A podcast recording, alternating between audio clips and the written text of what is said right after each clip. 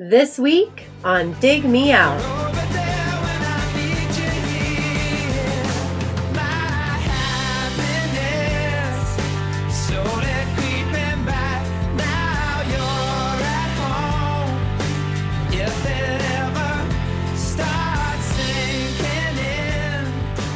With your hosts, Jason Zia and Tim Minichi.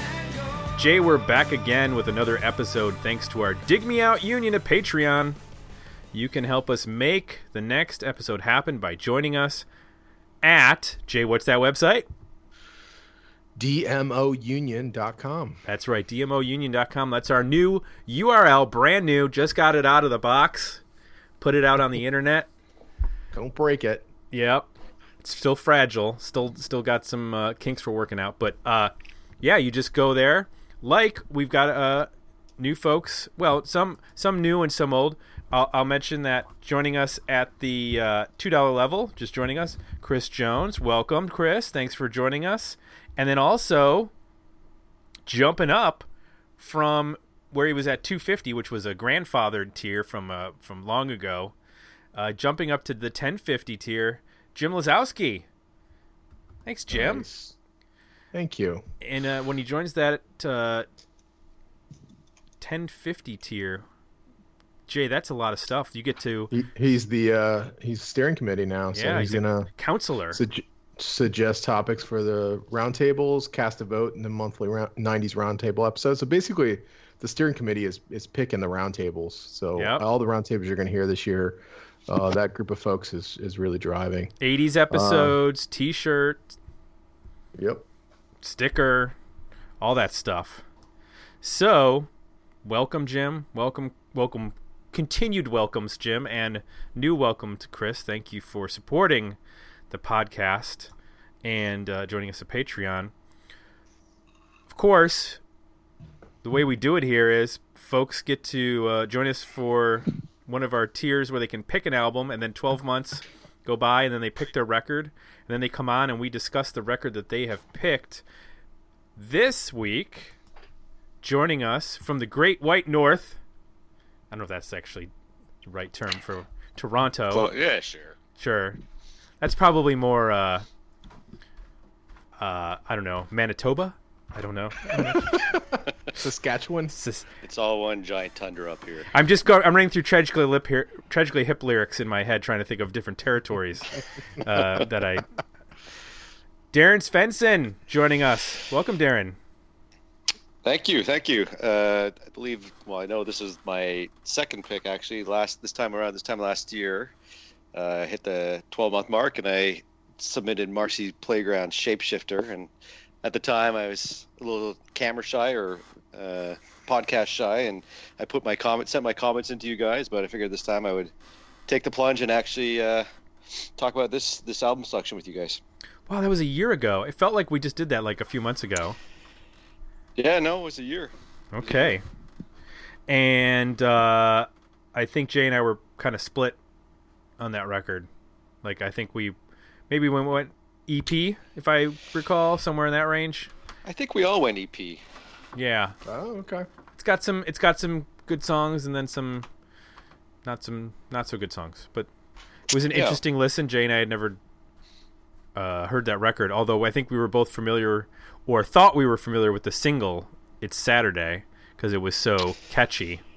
Yeah, that was the only one I saw that had any sort of video or radio play for a couple weeks, and then it just kind of died off. But that was a year ago. Yeah. It's now twenty nineteen, which means there's a new pick. Tell the listeners your pick for this year. So the album I picked, given I'm uh, Canadian, uh, I picked a an Australian band for this one. Of course. Uh, so there's, uh, and it. Uh, You know, I actually did struggle. I was thinking about some. You guys have been pretty good in going through the archives and covering some of the uh, nineties Canadian bands that were quite large in Canada that didn't make much of a ripple in, in the U S, like the Tea Party, uh, the Hip, of course, Sloan, Our Lady Peace. So uh, I was kind of scraping the, the barrel in terms of other Moist. Canadian bands. Moist, you're right. Uh, um, I was going to suggest one by a band called The Odds, but I figured that may be a little bit too obscure for. for the listeners. So We've done I, Eric's uh, trip. Oh, jeez. Okay, so yeah, you've. Uh, I'm you've covered the gamut. We have. So I figured, you know, Canada's been well represented, so why not uh, give uh, give Australia some love here, our Commonwealth uh, partners, and I'm sure the listeners here, your Australian listeners, will kind of head scratch their head at this one because it was a huge album in Australia, but uh, it was Powderfinger's third album, I believe, Odyssey Number Five, um, which uh, I think, well, in Canada got a little bit of play, but I don't know about in the U S, but I know it was a. A huge album in Australia. I can go into the reason I knew that later. Jay, I, I feel like you knew this band, or you at some point got a record by this band. Well, it's more than feel, you know. Oh, I... yeah, no, I, I I'm a big fan of this record. Um, my history with it, I think this was a listening booth find in the old uh, Virgin Megastore days. Nice. Or one one of the record stores like that where you could before you bought it. Um, so yeah, it was being prom- promoted quite a bit when it first came out, and uh, uh, I got pulled in and became a big fan. And uh, actually, Courtney's it. My wife is a huge fan of this C D too, so she was pretty excited. Um, I think of all the albums we reviewed, this is one of the few that she is actually a fan of. So why isn't I'm... she on this episode? She could have hey, made her debut. She's gotta leave her twelve month mark. Yeah, yeah, yeah. No kidding. Go. Nice. Gotta pay her dues. No, but yeah, I know this album really well. Okay. I knew but the this, name, but I didn't know. I'd never listened to it. I don't know any other album by the band, though. I think I listened okay. to the record after this, just briefly. Um, but it, it sort of uh, caught me in a moment where this this was the kind of thing I was listening to, and then it passed. So, so people might be wondering if they're looking up Wikipedia while they're listening to this and going, wait a minute, this came out in September of two thousand in Australia and March of two thousand one in the United States. I thought this was a nineties podcast. What's going on?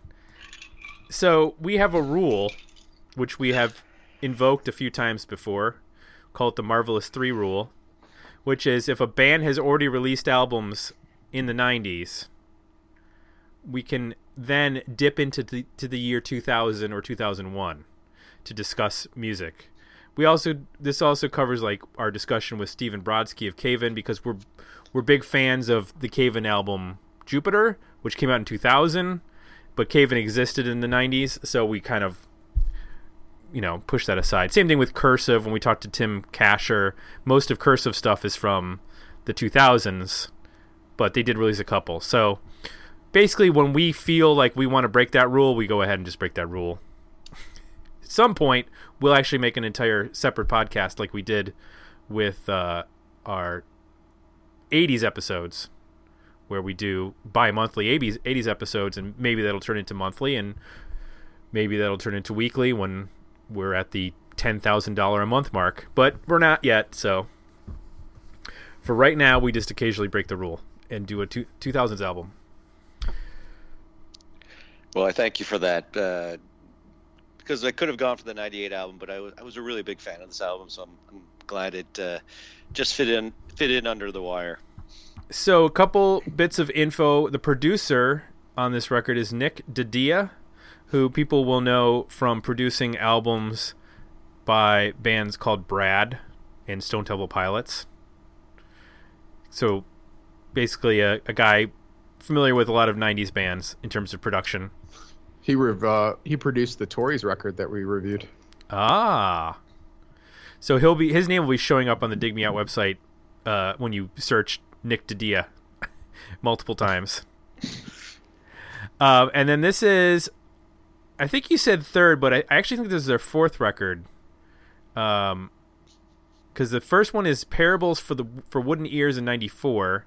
And then Double Allergic in ninety-six, The Internationalist in nineteen ninety-eight, and then Odyssey Number Five is their fourth album in two thousand, unless one of those is not an album and it's an E P or something. I'm just checking on the discography. Yeah, I think you might be right on that one. Yeah, it's it's the fourth album. So this went eight times platinum in Australia, um, and in fact, all but their first records have our multiple platinum albums in Australia. Their first record didn't chart. Well, it made, it made it to number fifty-one. Every single one of their records after that made the top five. And from albums so basically three, four, five, six, and seven, seven being their last album, all went to number one in Australia. So this is a pretty successful band, is what I'm saying.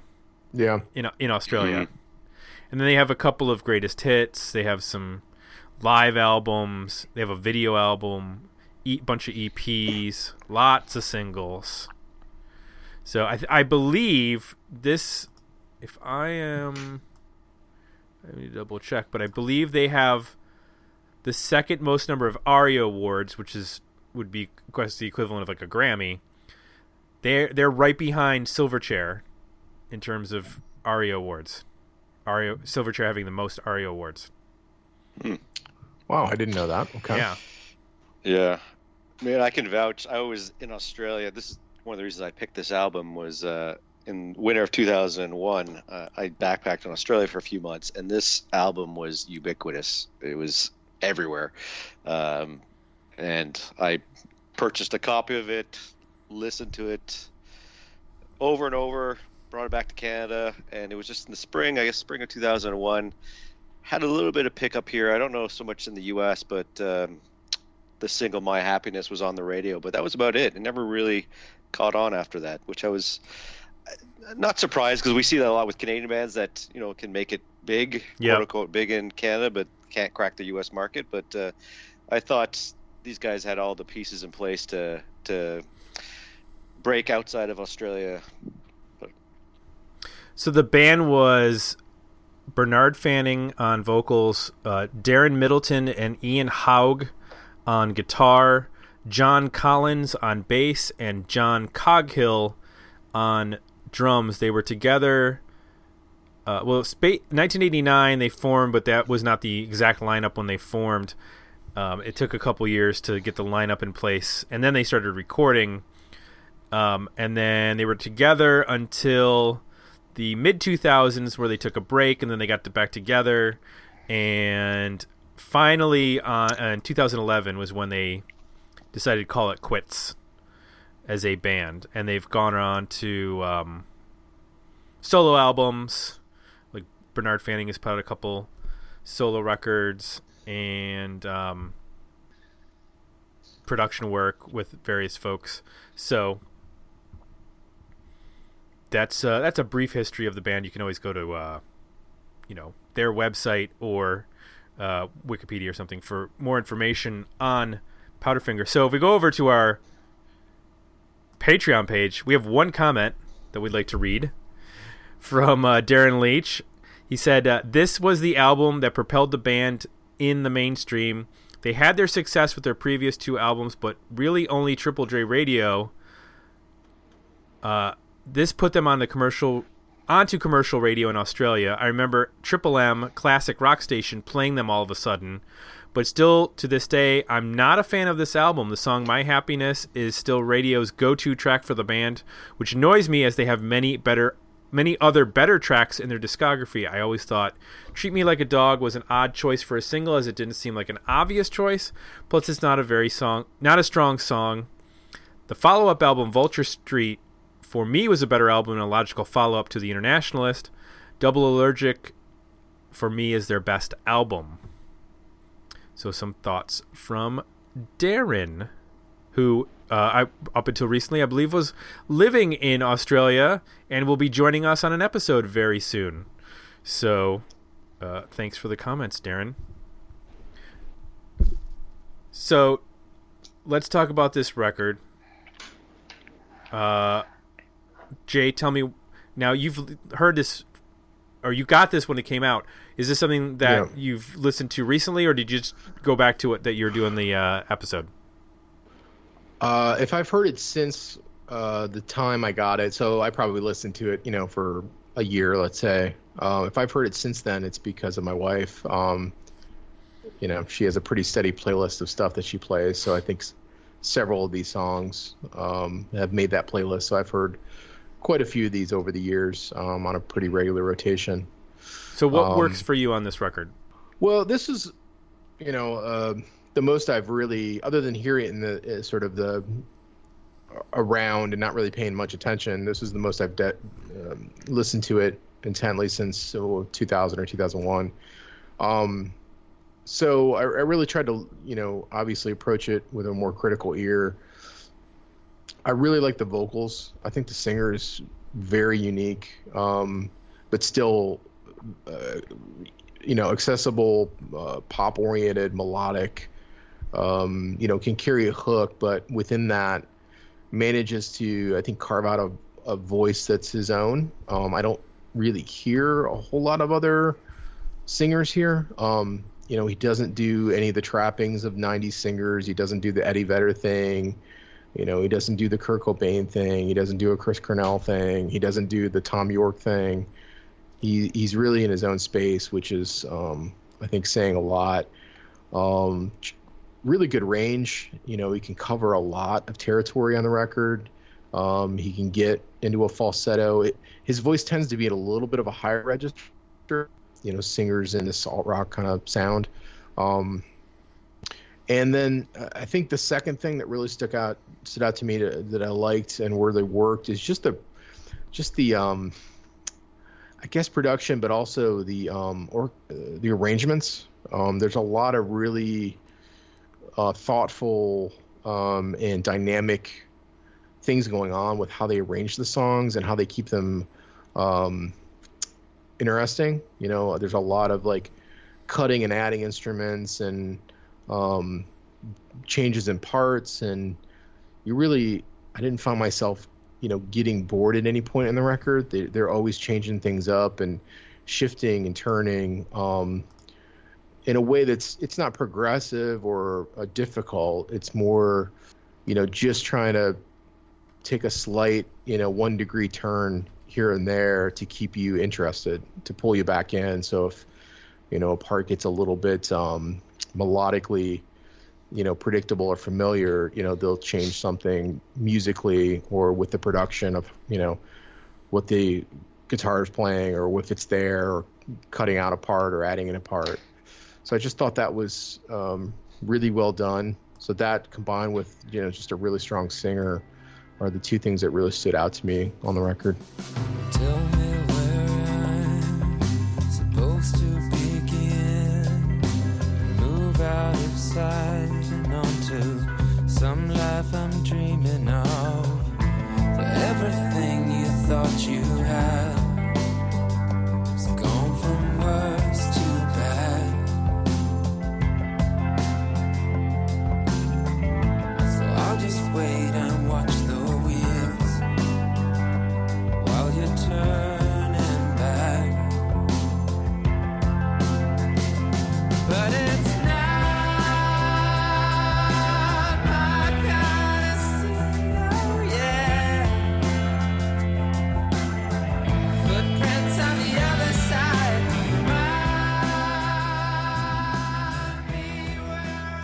Darren, yeah.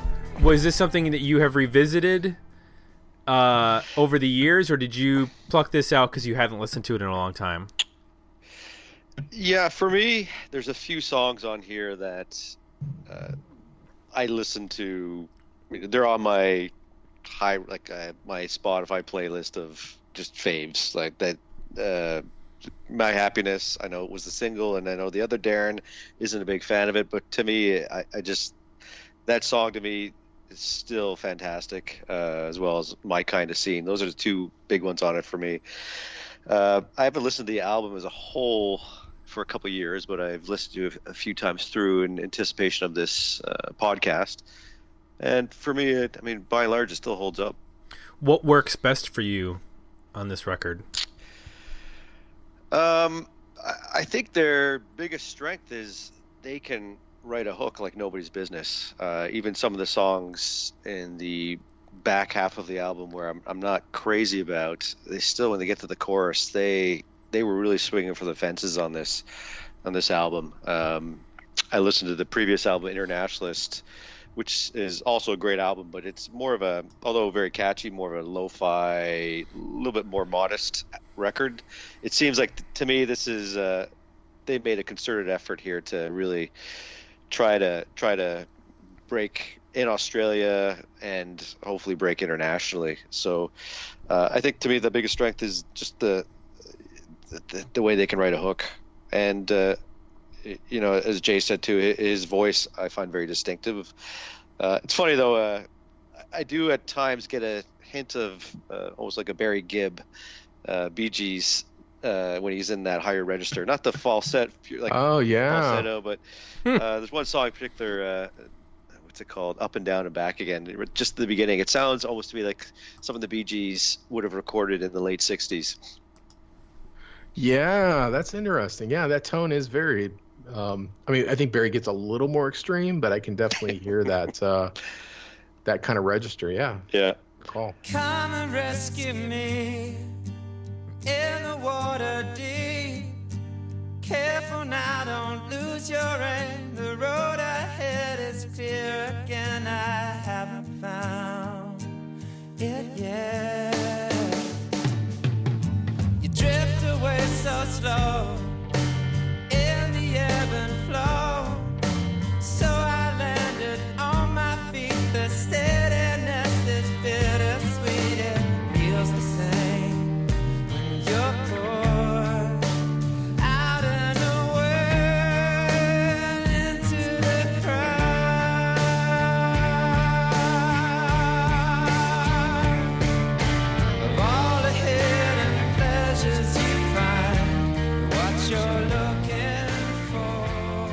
It's interesting that you mentioned that song because I think um, the when it was Jay was mentioning about having a hard time like comparing who this band and, and who um, the the singer Brandon or Bernard, excuse me, Fanning sounds like. The the the band and singer that I was hearing, not necessarily on like that particular vocal part, but he reminded me of in places of when like Noel Gallagher sings Oasis songs and they're a little bit more restrained, like Don't Go Away. And mm-hmm. it's, and it's not this like snarling over the top Liam Gallagher le- um, vocal. It's that m- more mellow laid back vocal of Liam Gallagher. And like, even that song Up and Down and Back Again, the, the, the song itself, not necessarily the vocal, but the music that could have been like a Be Here Now era Oasis song to me. Like it has the, and this band in, in some ways reminds me of them in their like more polished, um, relaxed selves. Whereas, um, you know, not, not the cigarettes and alcohol end of Oasis, but the, just the, the sort of, uh, evolving and more mature end of, of the band where, um, they could still write hooks, but they weren't trying to, uh, you know, be the, be the next Beatles or whatever. Uh, but there's a lot of spots in this record where there was a little touch of like, of Britpop to me, um, that I didn't think it was blatant, but it was just enough to make me think back to that sound. Um, and in terms of like, I, I liked that. And then I also, I just, there was a good variety of like style and, um, approach. Like I got through the first half of the record and I was like, okay, this is kind of feeling like it's a lot of mid-tempo, um and then you get into the back half of the record and it's, they do like a song like um We Should Be Together Now, which is much more upbeat and energetic than a lot of the record. I really liked that. The opposite end of that being My Kind of Scene, which has that very like simple bass minimalistic production uh with the vocal at the to start the song.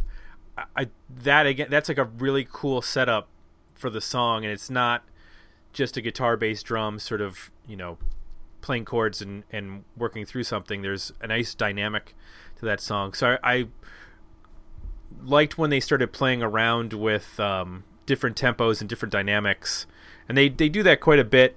Uh, some of the songs don't start out very dynamic, but then they build towards it, and some of the songs that I think work better start pretty dynamic, and you get the sense of, of how they're different right off the bat.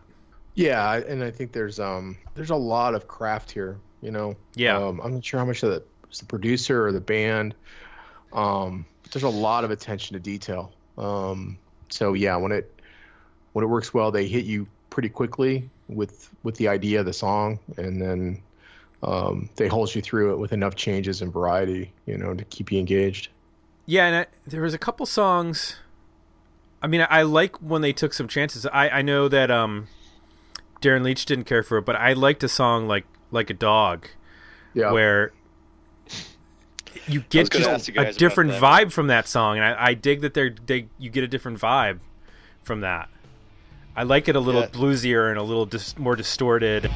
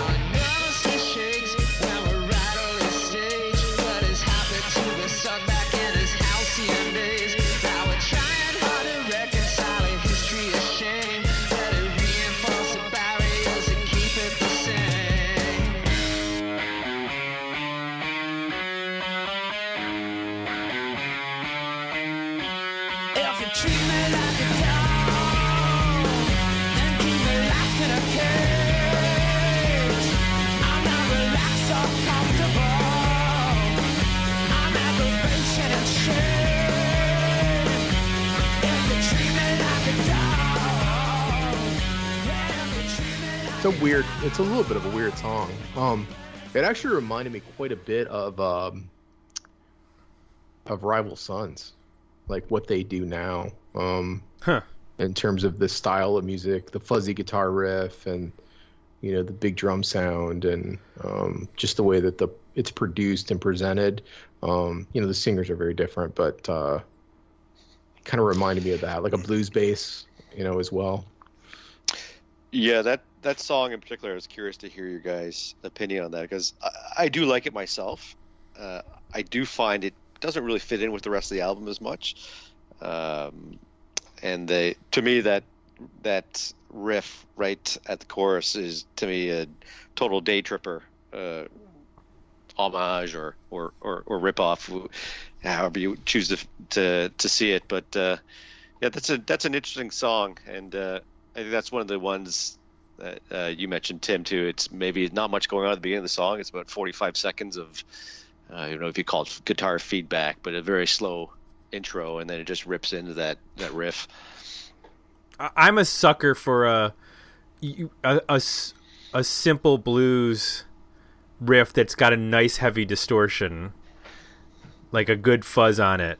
Like, you throw that... If it was a whole record of that, I probably would have gotten bored with it, but... They only do it that one time in that style, and it's not so out of place that it's like, why are they doing this? Um, I think they establish, once you go through the record, that they're going to play with a couple different styles. So it's a, it's perfectly reasonable that they that they go that route. Um, I think if the rest of the record was like, you know, all acoustic and what have you, you would have been like, why is this song on there? And it would have been blatantly weird. But... You know, they they do have moments of, of quiet, and then they have moments where they kick it up. Not too, you know, they're not, this isn't going to be a band that's going to be like double timing, you know, punk drums or anything like that. But uh, they're definitely going to have some energy behind some of it. Yeah, I think it's a nice left turn. I mean, yeah. uh, I think those background vocals are cool. Like, the they're kind of odd, and the way they're dropped in, and... Uh, I think the use of guitar riffs is is definitely a standout moment for the record. You know, they don't use riffs like this um, really much throughout the rest of the record. So, but I think it fits. Like it, it's just another uh, part of the record. It doesn't feel like it too far off. Um, and this is one of the songs that that my wife, for whatever reason, really liked. So. Which is odd because she's usually more into the melodic stuff, and this one's yeah. pretty impressive. So, um, one of the other songs in terms of the guitar that I wanted to uh, highlight is the ty- or the first track, "Waiting for the Sun." He's hitting like those really shimmery open chords, I guess. You know what I'm talking about, Jay? Yeah. Um, it's really cool. Like it has, it's a really cool effect. It has, it gives it this like psychedelic vibe in a way. That uh, I really dug on that. For, it's a cool well, opener. That song uses um, that guitar production is very like actually classic rock oriented, in that it's that Van Halen effect that they're probably most famous for, but most bands in the seventies did this, where the guitar's in one channel, uh, but the reverb, um, the heavy reverb is pushed to the other side. So you get this really cool big sound, and you get this initial like attack from the main guitar, but then you hear it shimmer and re you know reverb back in your other ear. So it creates this really cool effect. Um, and there's some other effects they have on there too that give it really this kind of chime. Um, but yeah, that's uh, just overall just really good tones, you know, from a guitar and uh, bass and drum standpoint. That I thought the record. It still sounds good. Like, I don't think it sounds dated. No, um, not at all. Mm-hmm. My memory of this was it, it was a bit in the maybe second tier of OK Computer albums that came out, where there were a lot of bands that did like an alternative uh, kind of creative mid-tempo ballady kind of thing. And then usually it would have a singer that sounded something like Thom Yorke. This to me was like, maybe some of the commercial potential of this was grounded in like the Bends and OK Computer era Radiohead, and like this band kind of being a third, you know, from a marketing standpoint, a third tier or second tier of that. But they, in hindsight, at least that's what I thought of them at the time, as I thought of them as fitting in with a lot of other bands around that time. Um, but they definitely stand out. Um, Our Lady Peace was the only other band I could think of that reminded me of this band, but vocally, like, Rain Maida is not for everybody. And right, I think this yeah. guy is a lot more accessible than he is. Yes, uh, as a Canadian, uh, I, I can tell you uh, I'm not a huge fan of Our Lady Peace, uh, but they were inescapable in the nineties up here. But, yeah, the... Uh, The uh, I don't know what word you use to describe it, seeing the uh, wailing or the yowling and during the choruses is definitely an acquired taste. It, it, there were times where I heard, in terms of a contemporary, um, you could go like with a Travis, that mm-hmm. sort of approach. Yeah. Um, yep. And then, I mean, you're right. There were a bunch of bands, like Palo Alto was another band. I mean, they're named after an, a, or a, a Radiohead song. Yeah. Um There were like a number of bands. I think they were probably all in the listening stations at at Virgin Megastore. Yeah, that yeah. they were they weren't positioned to be the next Radiohead, but they were positioned to be like, if you were a really big fan of Fake Plastic Trees and yes. um, yep. you know that that the the mid tempo safe side of Radiohead, yep. then mm. you're gonna then this will probably you'll dig this. Whereas you know by two thousand, two thousand one, Radiohead is not only past OK Computer, they're into the Kid A era, mm-hmm. and I've completely abandoned all this. Um, we didn't realize at the time that the next big thing wasn't going to be this sort of, I guess you'd say, um, I guess last wave of alternative, but it was going to be the the garage rock revival. I mean, Australia yeah. had it with like Jet, you know, obviously with the United States with the Strokes and the White Stripes and and those bands. Um, it was gonna it was gonna go in the complete opposite end of not being produced and not being clean and stadium ready. Because when you hear a song like My Happiness, and like that's just such a huge hook, mm-hmm. and there's so there's a like you said there's a bunch of just huge these days, and there's so much stuff on this record that you could hear it in big venues. Maybe not stadiums, but maybe like arenas, like, you know, ten or fifteen thousand. I totally understand that. Yeah, but I also yeah. understand why this would not hit in the United States at this time, like two thousand, because the U S was totally not interested in um, this style of band. Maybe we can get a, get into a little bit of what didn't work, and maybe that's why we can get into the, what why it didn't. Why it didn't work, maybe. Jay, so listening back to this, was there stuff that you found that maybe didn't work for you or hasn't worked since you first got it? Yeah. Um, the last couple tracks on the record don't work um, tremendously well. They get a little bit more experimental. uh, with Thrillolo- Thrillology and Whatever Makes You Happy. Um, the it can be a little mid-tempo bland. You know, you go a long stretch between Like a Dog and We Should Be Together Now, which are, you know, more um, energy. Um, yeah. So there there can be spans here where it gets a little slow, and um, you know, I, I think they do a pretty good job, like I said before, mixing up the production and the dynamics to keep you engaged. But you know, it's a lot of mid-tempo rock on here, so I could see uh, losing some interest. Um, I, I think the it, it could end stronger. So you know, I think Thrillology could be a little bit. There's some cool ideas in there. You know, I think the background, um, the the gospel singers or whatever that is that happens in the second half of that song is pretty cool. And there's some Pink Floyd-esque guitars there, or uh, ideas there that, if reined in, could be cool. But um, I think the album could could end stronger than it does.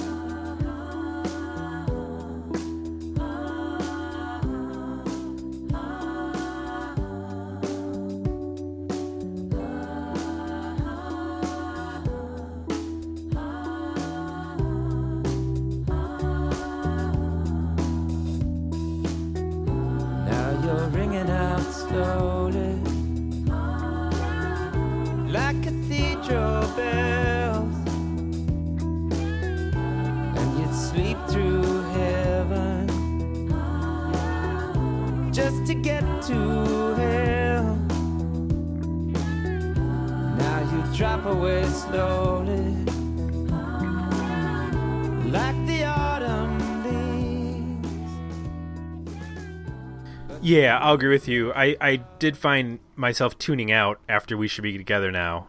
Like, that's such a...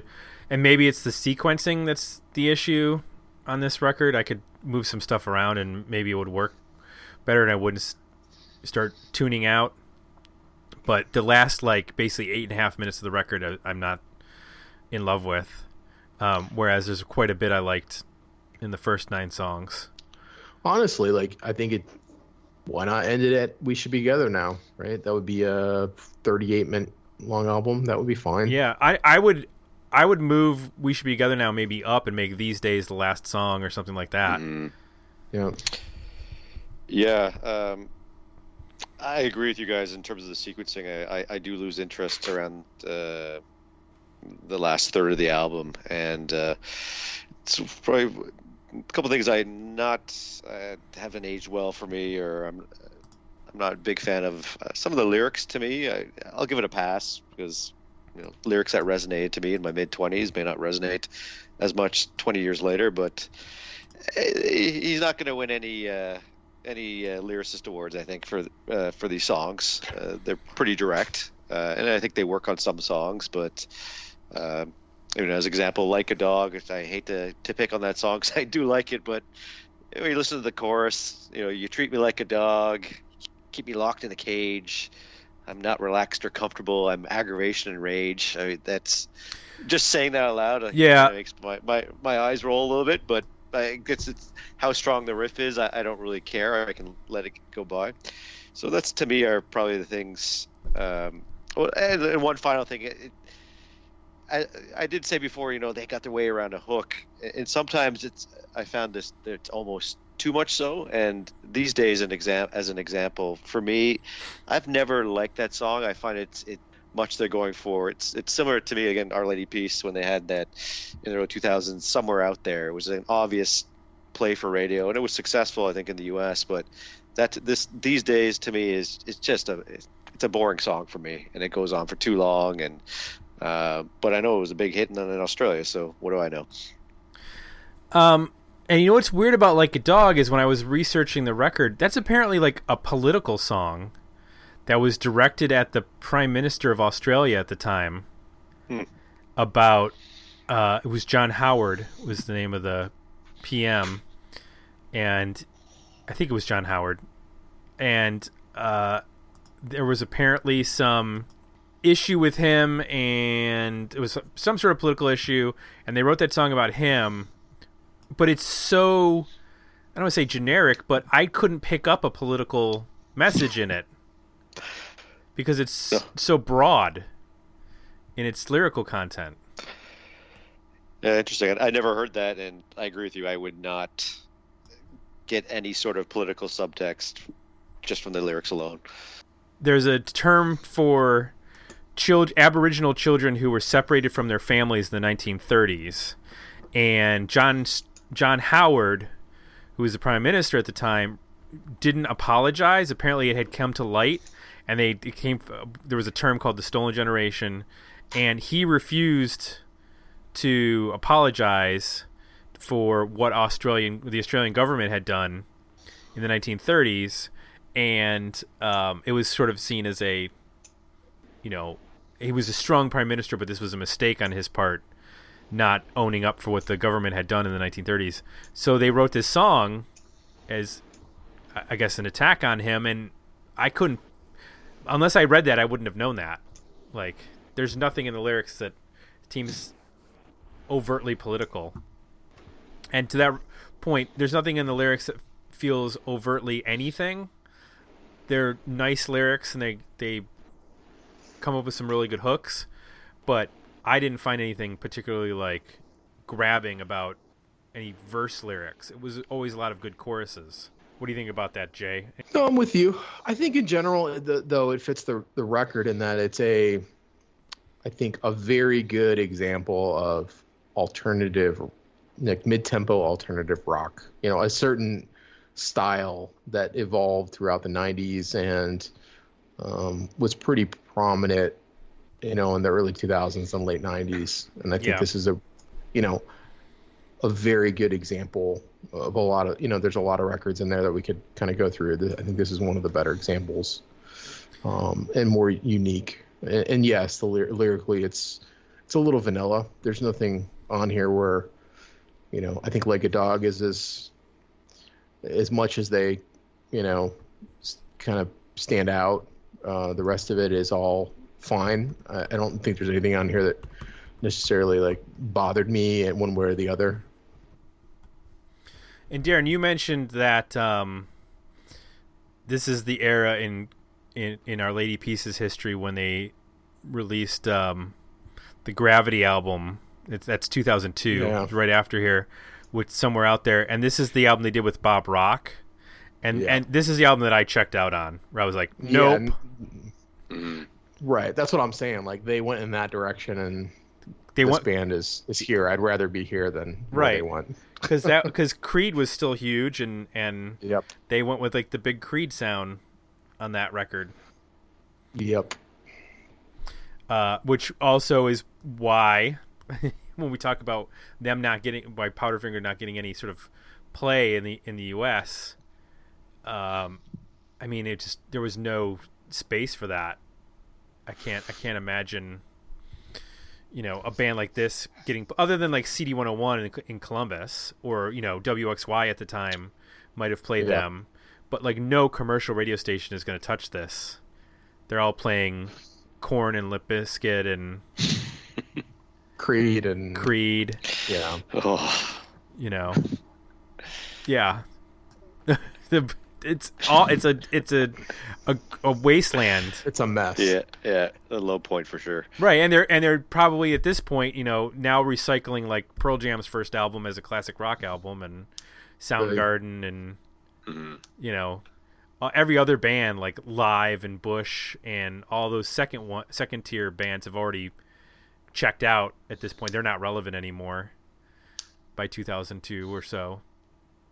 So yeah, you're just left to like the new metal bands and and uh, a bunch of the Creed wannabe bands. Then you get like just, you know, Alter Bridge and all that kind of stuff that we were like, no, no, thank you. No thank you, please. And that's why we don't do albums in the two thousands. Right. Well, no, because there's a lot of there are a lot of hidden gems in the in the two thousands, so it'll actually be a lot of fun. It as this record is showing, there's there's a bunch of stuff that people didn't hear, and um, we're happy to talk about it. I already have a list of like a hundred albums I'm hoping we get to that are two thousands albums, because they just did not get any uh, any play at all. So, Darren, this is the part where we usually talk about our overall rating on this. Mm-hmm. Yeah, so for me, this is still, even uh, factoring in the nostalgia um, uh, factor, it, to me, this is still a worthy album.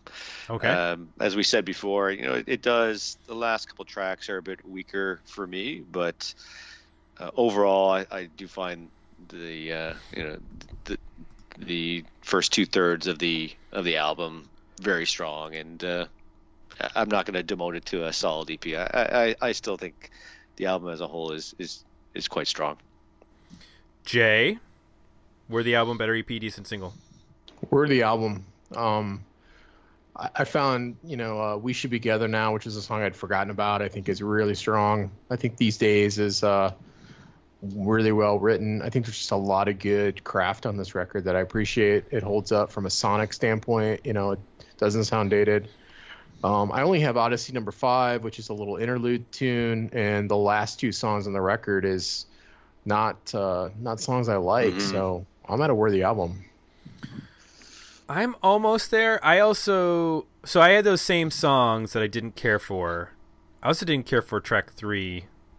Like I didn't think I didn't think it was up to the yeah. same level as the rest of the stuff. So I'm at seven songs. So I'm right on the I'm teetering on the edge of a album and an E P here. I think. Um,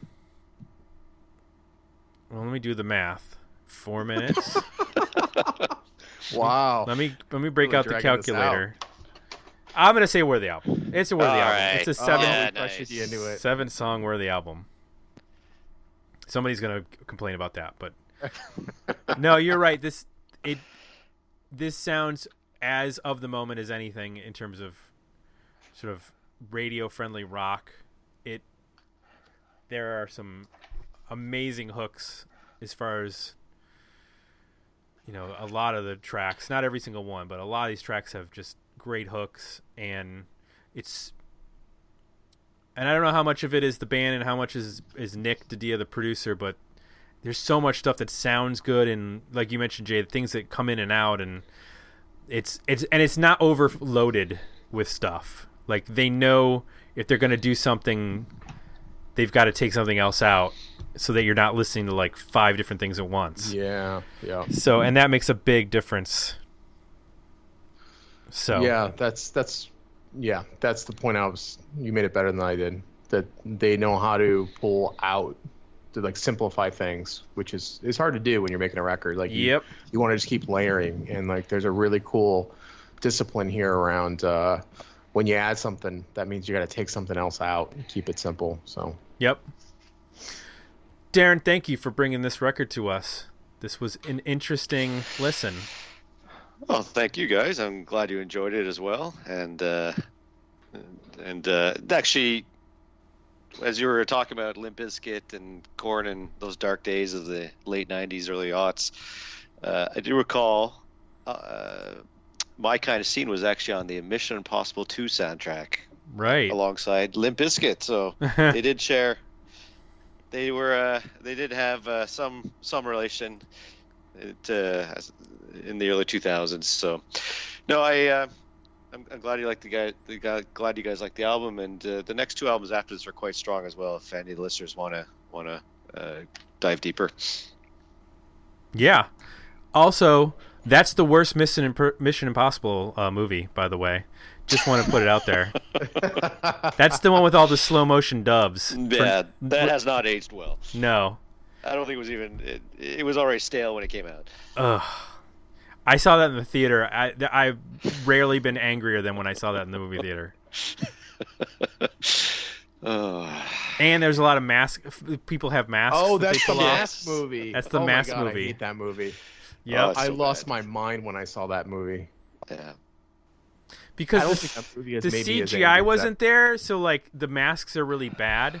Like they went to it, they did the mask thing again in a future movie, but they made the masks like more realistically yeah. like difficult. So like, oh yeah, you would like have weird facial features and like things wouldn't line up exactly. And Tim, Tim you're making me upset even bringing that up again. I'm sorry. Yeah. It's like somebody watched Scooby-Doo and was like, hey, we can make a whole movie about this. And every time we need a plot twist, we just pull the mask off again. Yeah. Mask. You just do it over and over again. Pull off the mask. Boom. Uh, sorry to bring this up, guys. Masks so... under masks. Different podcast, different podcast. Yeah. If... you would like to be like Darren and you would like to suggest an album, you can go to Dig Me Out. Nope. You can go to D M O union dot com. Yes, there you go. That's the website. Join us for as little as two bucks a month. You get a sticker. You get to jo- you get to vote in our polls. And you get to be a part of our community. And then the uh, levels are all listed there. You get different things at different levels. T-shirts, vote in our eighties polls. Get to you get access to our eighties episodes, no matter what tier you're at. Those are every other month. We just did the Max Q episode last month for April, and we'll have a lot of Australia. Yeah, a lot of Australia in the eighties. Next episode we'll be doing A C D C's Flick of the Switch. Sweet. Oh, I would love to do that. Followed by Midnight Oils. That so we can do it. Yeah. So Midnight Oil, and then uh, when we start Dig Me Out seventies, we're going to start with uh, The Saints, and uh, that w- that way we'll have it all covered. And of course, if you like what you heard, please consider consider leaving us some positive feedback over at iTunes. So for Jay, I am Tim, and we are out. We'll be back next week with another episode of Dig Me Out. Thanks for listening. To support the podcast, visit www.patreon.com forward slash dig me out and become a monthly subscriber at www dot dig me out podcast dot com, where you can find links to our Facebook, Twitter, and Instagram pages, as well as our merchandise store at zazzle dot com.